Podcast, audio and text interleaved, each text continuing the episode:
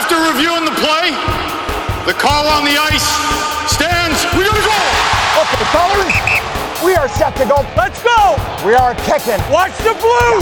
There we go. Yeah, baby. Hey, you got the power play, get out of here! Hey, 36, right here for the rough! Both guys, five minutes each for fighting! Hey, hey, we're not doing this! I don't want to babysit all night! A little bit of nastiness today. Nothing good's coming out of this, big man! Have you seen this before? Yes, it's rule something, point something. He's not putting a stick in you. You keep your stick out of him. Here we go. Let's roll, boys. Hey, hey, hey. Let's go. After further review, it's the Scouting the Refs podcast. Here's your hosts, Todd Lewis and Josh Smith. When you're ready, big guy. All right, guys, let's drop the puck. Josh, I was watching a lot of hockey this past week, and a thought occurred to me that NHL players they make a very good living playing the game, and they should.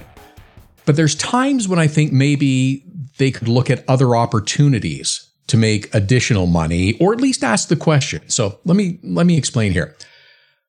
I don't think there is, but perhaps there should be some sort of commission system in place for players that draw others to commit fouls that generate revenue for the league through fines because Pierre-Luc Dubois, the Winnipeg Jets, was involved in two separate incidents that resulted in fines being issued this past week. That's a that's a good one to look at. Who's earning the league the most money because of fines? Who's getting this high dollar amount going to the uh, where do the funds go to anyway? Who's earning this money that, that's going to the league and to all these retired players? Because he should be commended for his effort to help those players who need the the additional funds. Good for Pierre to uh, to really take one for the team here and and earn some dollars. We'll get into this and much more on this edition of the Scouting the Refs podcast. Please make sure you're following us on our social channels. On Twitter, if it's still working, you get Josh at Scouting the Refs on Instagram as well. And for me, it's at Todd Lewis Sports on Twitter and Instagram. On this week's episode, a big fine for Coleman, three games for Aube-Kubel, which penalties should be called, some new rules to discuss as well. You know, Josh, it was just last week we were talking about suspensions, and the magic number seemed to be two. Two game suspensions were handed out to a number of different players.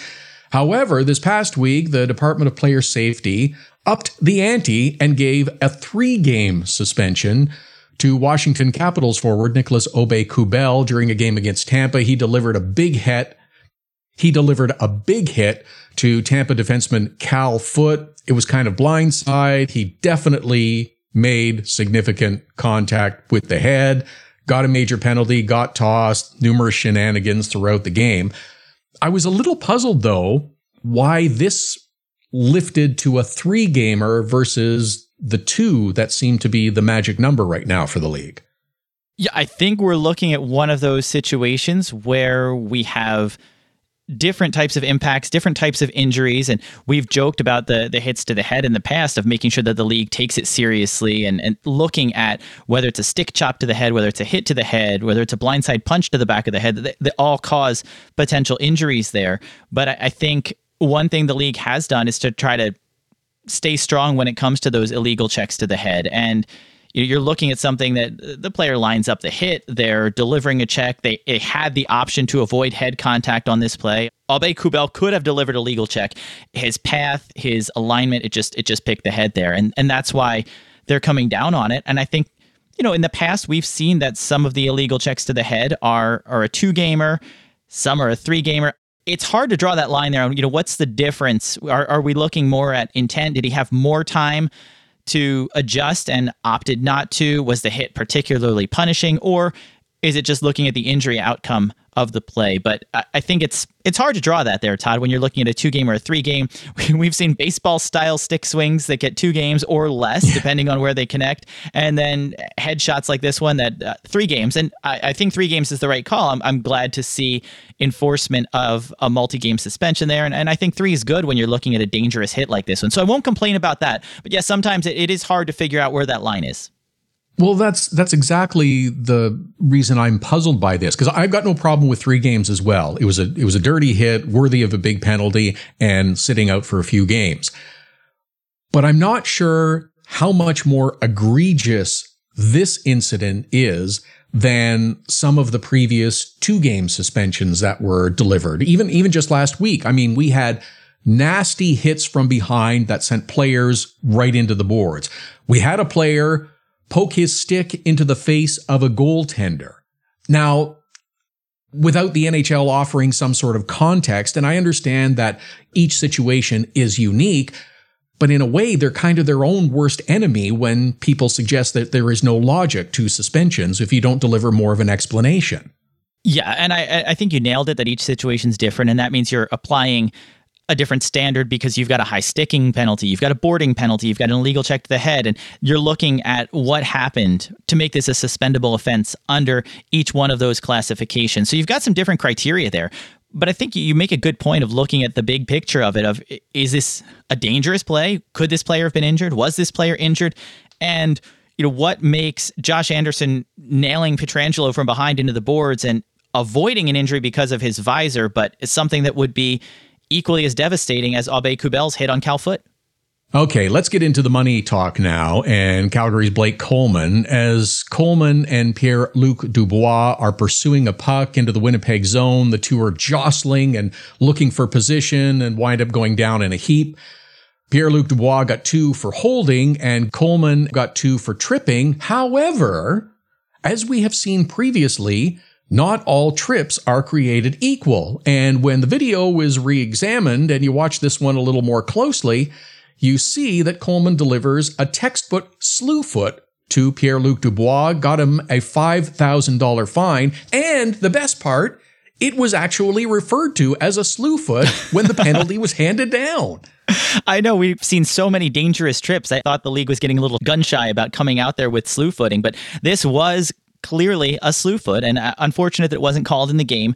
I understand sometimes you don't want to pull the trigger unless you're 100% sure and the league officials call what they see. Sometimes you're in a tough spot. Player safety has that benefit of video review and and they could clearly see that textbook Coleman used his leg or foot to knock out an opponent's feet or pushed an opponent's upper body backwards with his arm or elbow with the forward motion of his leg. So it was I think Pierre Luc Dubois' arm being up maybe looked like the hold when I think he was just grasping on his way down to catch on anything as he felt his leg kicked out from underneath of him. But for the, the trailing official, it's it's definitely a tough spot to be in when you see that arm come up and both guys go down. So I'm not going to fault the officials for the call, but I'm, I'm glad to see that player safety got it right dangerous play for a fine there, but I don't know if it quite rises to the level that deserves a suspension. But they caught it, they addressed it, and I think that's about all we can do and move forward. I was going to suggest that this is tough to suspend on because it was two players kind of battling and fighting, yeah. and it wasn't Coleman really saying, okay, this is it. I'm just wiping you out now or completely one sided. So I, I think maybe that's how you lean towards the fine versus suspension.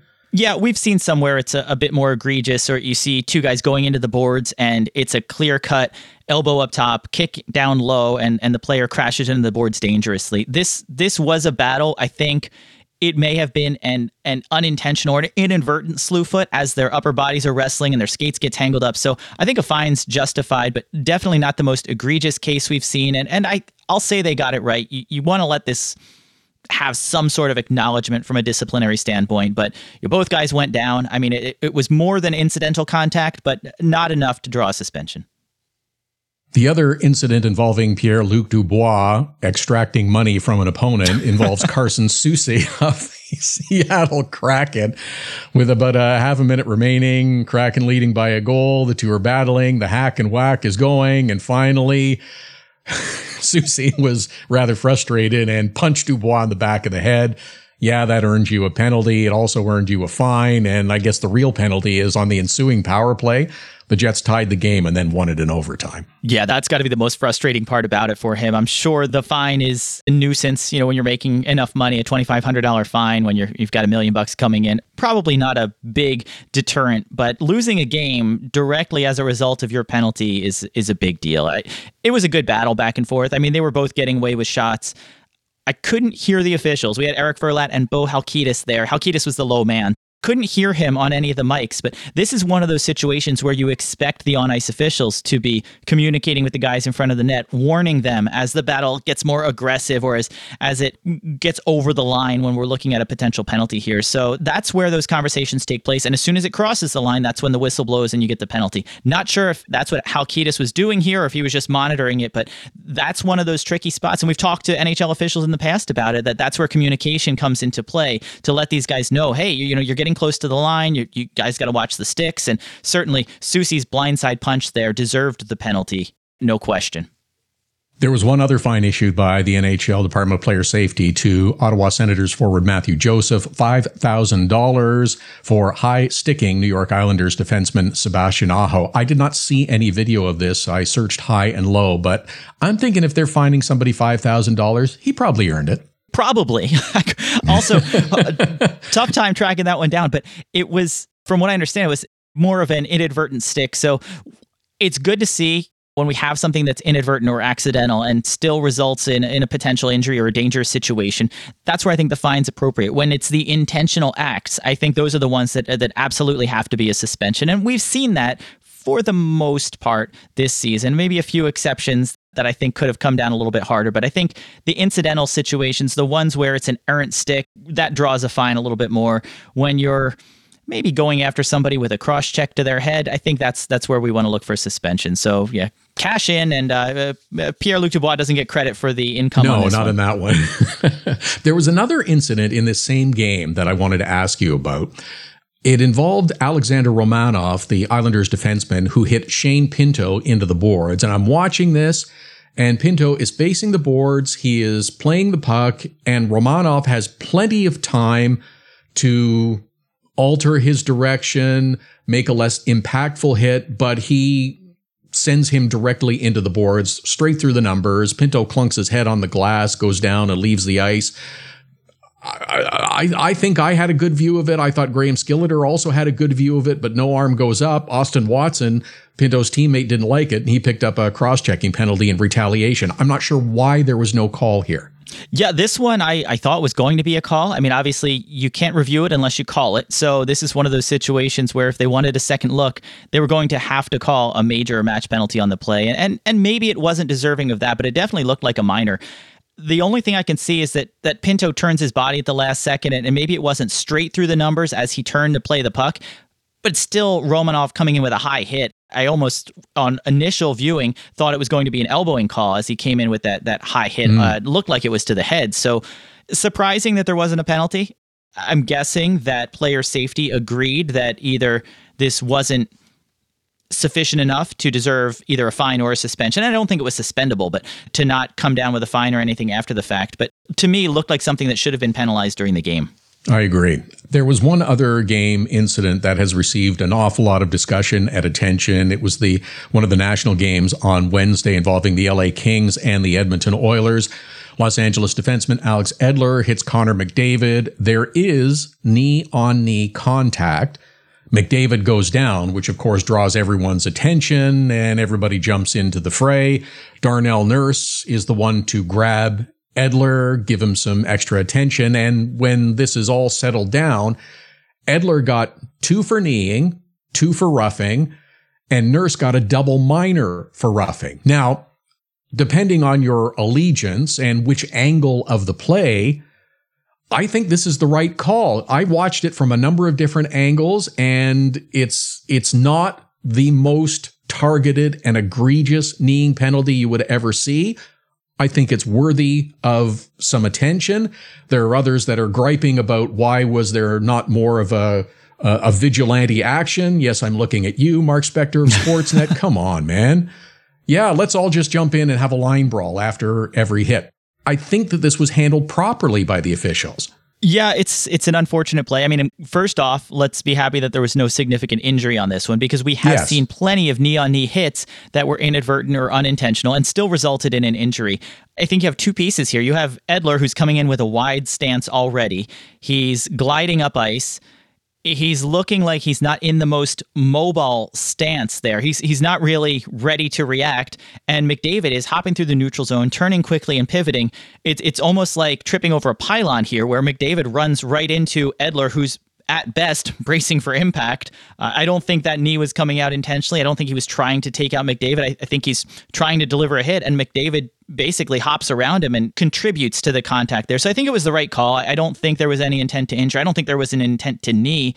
You know, his his knee actually looks like it comes back in prior to contact. Still a scary moment for sure, and I think while some people disagree, I think you do have to leave it in the hands of the officials and ultimately player safety if there is more to it. You can't be having vigilante justice, guys going after people when you've got what is potentially a clean hit. I mean, I can't expect players to be able to make that judgment call on was this a clean or a dirty hit? You know, was this a legitimate play here? You can't go after guys after every single hit out there. I know you want to stick up for your teammate, especially a guy like Connor McDavid, but when you do, you get penalized appropriately. And, and I think really that's that's what happened here. I, I, agree with you. Jon McIsaac's arm went up right away. He was he was calling the penalty on Alex Edler, and even if it's a clean hit, we see this. Somebody's got to jump in and, and grab their their pound of flesh in terms of revenge, and it's just when are we going to move away from that? And I'm not sure how we do. Well, I think the officials have done a, a, better job and a consistent job of calling penalties for those guys that jump in. And, and maybe you're not seeing necessarily an instigator and a fighting major, but you're you're often seeing that additional minor penalty. And maybe that gives guys pause to say, yeah, I want to take a number. I'm going to go after Edler on my next shift, but we're getting a power play here, guys. Let's let's try to show some restraint. Otherwise, we're going to find ourselves at even strength. And even coming from the bench, for the coaches to be aware of that and try to have these guys pull up a little bit. You want to stick up for McDavid for sure, but you also don't want to wipe out a power play because you're doing so or, or, or maybe you do i don't know some some may have a different school of thought on that one todd yeah good good point i think that's the real revenge uh, a couple of things came up at the nhl general managers meetings that took place this past week after the hockey hall of fame ceremonies when do we get more refs in the Hall of Fame, by the way? I'll just leave that there for future discussion. The general managers discussed a couple of topics, such as puck over glass. Should video review be used to help here? What is a greater definition, perhaps, of kicked in goals and specifically the distinct kicking motion? Also, apparently, nets are becoming dislodged a little more regularly, and the league has decided that they are going to study this issue. Um, I'm I'm not sure where we go in terms of the definition of kicking motion that we've gone around in circles of, but I'd be okay with using video to help with the puck over glass calls. It's an interesting one. I, I think there's value in it. You just have to have the right angles, and you have to have them consistently in most of the rinks. So short of us having a glass cam where they take the the blue line camera and have one going right down the line of the glass there, which wouldn't be impossible. I, I, think we're still in a tough spot where you're you might not always have the best angle to see. Some buildings might be better than others when it comes to that. So if anything, I could see the league's reluctance to use it just because you don't always have a great angle on how the puck goes out. But uh, I mean, given the significance of it and the, the league's apparent reluctance to back off from it being a penalty. We've had the discussions in the past around should this be treated like an icing, yes. and doesn't seem to be much appetite to change that. I think getting the call right is important, at least until puck tracking can tell us if it was deflected. And I think we're a while away from that. A couple of other quick points in this one, too. The other discussion point players must wear helmets in warm up. That is something that's going to be coming. And with the dislodged net issue, Mike McKenna has made it a point in past. He's a former NHL goaltender, and he's mentioned you have to put those nets back in place properly if they become dislodged. Otherwise, they they just continue to pop off. And he's his fear is that goaltenders are going to get delay of game penalties unfairly called against them. He wants arena staff to be in charge of it, not any of the on ice officials. Yeah, it's an interesting take. I, I, mean, I agree with him in that sometimes you can't just pop the peg back in and put the net back where it was. Sometimes you need to make sure that the the hole's good. If you need to clean anything out before you get it back in there, so it sits.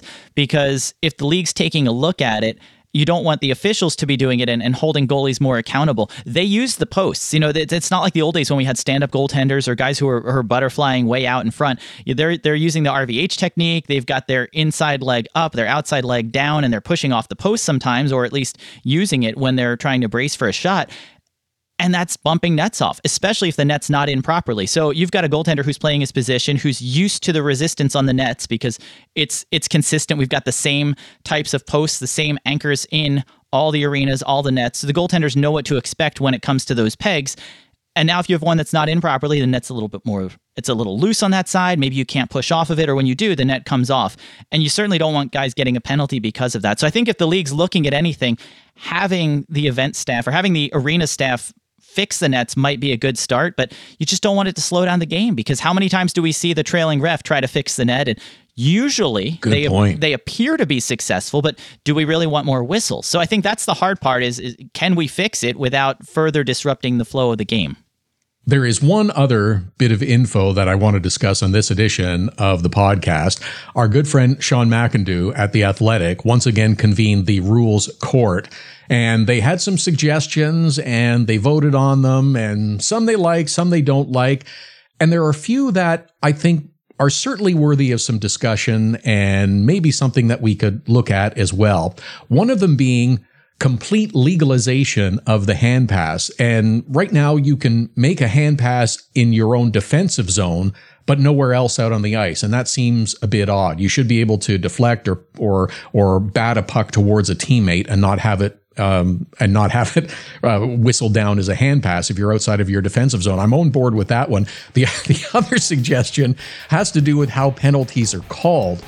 And if a delayed penalty should be called, the referee puts his arm up in the air. But the one addition suggested was if there is a second delayed penalty to be called, the referee will raise his other arm. So basically, he's signaling a touchdown out on the ice and continues to skate around. And I think Sean had the best question is what, what does that referee do to indicate a third penalty if there's one called? What do you raise then? I, I am afraid to ask, and I am, I'm concerned it might be the same thing Joe Thornton does when he scores four goals in a game. exactly. We're good. Good. You're good my book. Good stuff, man. Way to work. Yeah, we're good, man. Too long. Let's go sit for a couple. Get in the box. It's the Scouting the Refs podcast. Read more at scoutingtherefs.com. Follow Scouting the Refs on Twitter, Instagram, and Facebook at Scouting the Refs. Email the show at heyref at scoutingtherefs.com. Subscribe, share, and keep those sticks down. Okay. That's uh, nicely done. That's good play.